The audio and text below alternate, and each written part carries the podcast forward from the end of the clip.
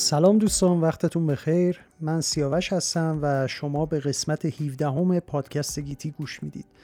پادکست گیتی جایی هستش که ما آفرینش جهان و کهکشان ها و سیارات رو به زبان ساده صحبت می‌کنیم.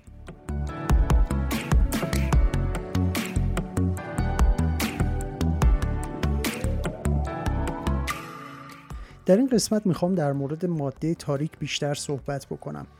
وقتی شما توی یه شب تاریک به آسمون نگاه می‌کنید مثلا اگر توی کویر باشید و جایی باشه که آلودگی نوری شهر وجود نداشته باشه و بتونید ستارگان و کهکشان های زیادی رو ببینید در آسمون انبوهی از نقاط نورانی رو می‌بینید که مربوط به معمولا ستارگان نزدیک یا کهکشان های دور هستن. بعضی از این نقاط در واقع یه ستاره است. و مثل یه ستاره مثل خورشید ماست در فاصله خیلی دورتری قرار گرفته. ولی برخی دیگه مجموعی از میلیاردها ستاره هستش که انقدر دور هستند یک کهکشان به شکل یک نقطه ممکنه در آسمون دیده بشه. و به اینها عنوان کوازار دادن. این کوازارها در فاصله بسیار زیادی از زمین قرار گرفتن به طوری که دورترینشون حدودا 13 میلیارد و 800 میلیون سال نوری با ما فاصله داره. تازه مثلا جهان به وجود اومده بود که این کوازار شکل گرفته بود و در واقع نوری که الان داره به چشم ما می‌رسه مال اون موقع هستش و در تمام این مدت نور در راه بوده تا به ما برسه.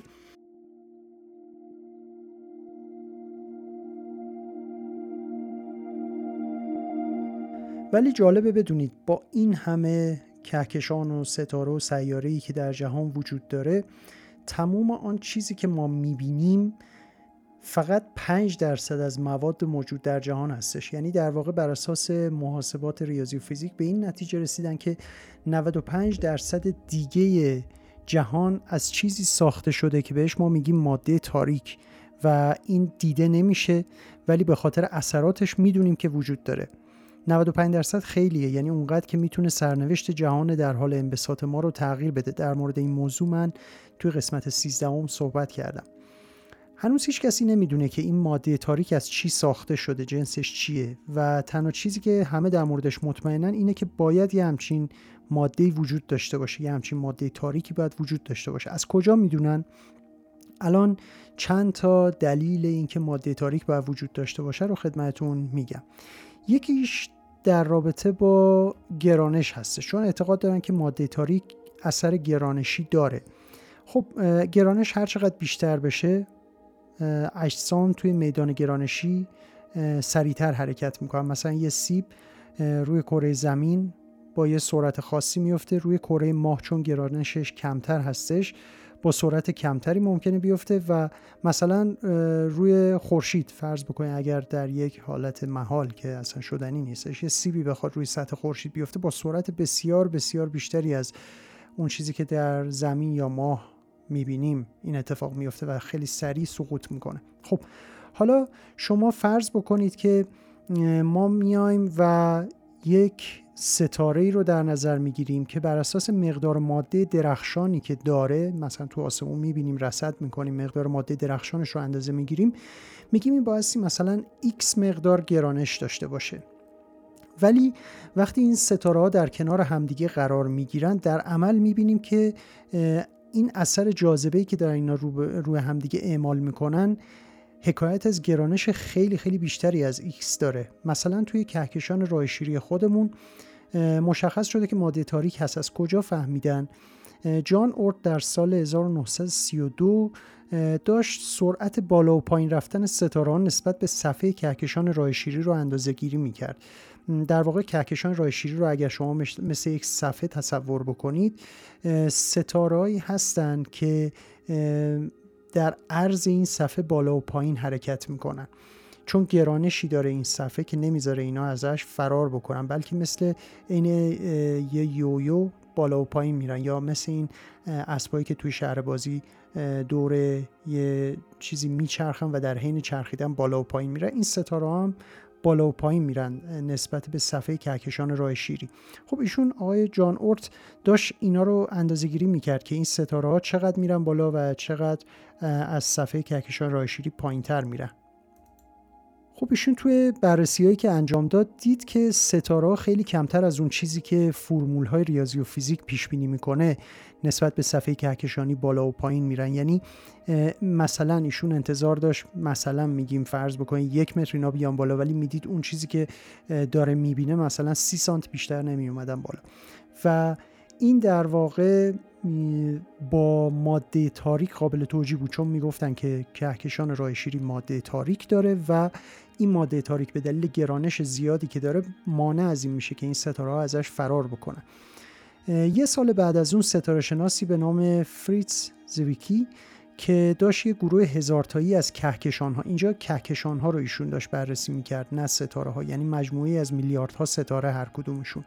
هزار تا کهکشان رو در خوشه کهکشانی کما اسم خوشه کهکشانی هستش که کنار همین کهکشان ها قرار گرفتن در این خوشه داشت بررسی می‌کرد. و متوجه شد که گرانش این کهکشان ها باید بیشتر از اون چیزی باشه که با فرمول محاسبه میشه. یعنی بر اساس اون چیزی که می‌دیدن توی تلسکوپ و جرم اینا رو گرانششون رو اندازه گیری می‌کردن این با واقعیت نمی‌خوند. یعنی این کهکشان ها در کنار همدیگه باقی مونده بودن در صورتی که اگر گرانششون انقدر بود باید پراکنده می‌شدن در فضا. و چون کنار هم موندن معلوم استش گرانششون قوی تر از اون چیزی است که ما می‌تونیم ببینیم. و بنابراین اینجا هم گفتن که توجیهشون این بودش که احتمالا ماده تاریکی در اینا وجود داره که ما اون ماده تاریک رو نمی‌تونیم ببینیم. ولی در واقع بخش بزرگی از گرانش اینا رو این ماده تاریک مرموز تشکیل میده. در دهه 1970 میلادی یه اتفاق دیگه افتاد یه کشف دیگه اتفاق افتاد که مجددا در واقع اشاره می‌کرد به ماده تاریک. روبین و فورد دو تا ستاره شناسی بودند که مشغول بررسی نحوه چرخش ستاره به دور مرکز کهکشان های مارپیچی بودند. این ستاره ها مطابق اصول فیزیک هر چقدر نزدیکتر باشن به مرکز کهکشان که احتمالا مرکز کهکشان یه سیاهچاله عظیم باشه و این ستاره ها همه دورش دارن میچرخن و نهایتا در اون سقوط می‌کنن خب مطابق اصول فیزیکی هر چقدر که این ستاره ها نزدیکتر بشن به مرکز کهکشان سرعت حرکتشون بیشتر باید بشه و هر چقدر که دورتر میشن به اون لبه های مارپیچی کهکشان می‌رسن بایستی قاعدتا سرعت حرکتشون کمتر بشه. ولی با رصد کردن این کهکشان ها به این نتیجه رسیدن که سرعت یه مقدار کم میشه ولی از یه حدی دیگه پایینتر نمیاد. همچنان سرعت در لبه های کهکشان هم بالا باقی میمونه. و اینجا هم گفتن انگار که لبه های کهکشان مملو از ماده بودش که دیده نمی‌شد ماده تاریک. یه پدیده دیگه هم بودش که در زمینه کشف ماده تاریک خیلی کمک کرد. اونم هم همین کوازارهایی بودن که اول این قسمت در موردشون صحبت کردم. در واقع کهکشان های بسیار بسیار دوردستی که از فواصل خیلی زیاد در حد 13 میلیارد سال نوری نورشون داره به چشم ما می‌رسه. خب نوری که چنین فاصله عظیمی رو داره طی می‌کنه به احتمال زیاد ممکن هستش که از کنار کهکشان ها و ستارگان دیگه رد بشه تا بخواد به چشم ما برسه.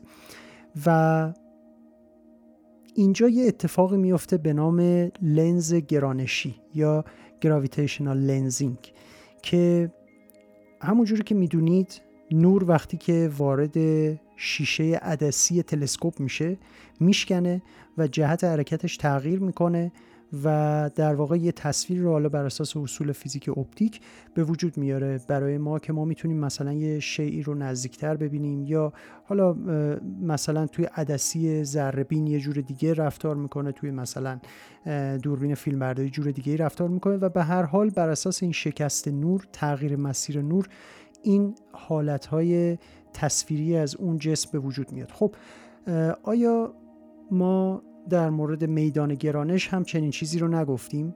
نور در میدان گرانش هم خم میشه. توی قسمت ده در مورد این صحبت کردم که ستاره ها چجوری نور رو در اطراف خودشون خم می‌کنن. و آیا این خیلی شبیه به عدسی نمیشه؟ چرا؟ در واقع نور وقتی که از میدان گرانش اطراف یک ستاره یا یک کهکشان عبور می‌کنه و خم میشه. در واقع همون حالتی که یه لنز عدسی مثلا یک تلسکوپ براش به وجود میاره رو می‌تونه شبیه سازی بکنه.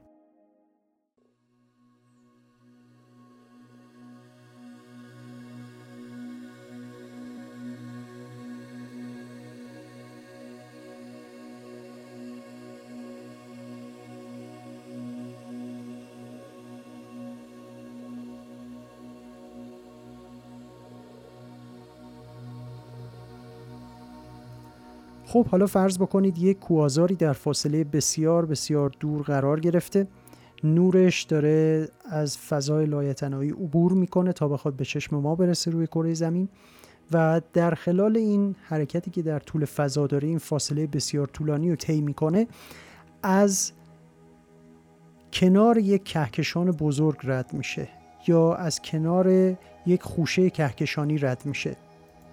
و در اثر خمیدگی که پیدا می‌کنه اون چیزی که حالا دانشمندا دیدن یه شکل موزی شکل ازش به وجود میاد. یعنی یه نقطه نورانی وقتی که از اون اطراف کهکشان رد میشه اون سمتش به دلیل شکستگی نور یک حالت یه چیز شبیه موزی شکل مثل مثلا یه پرانتز کوچیک یه همچین تصویری ازش دیده میشه.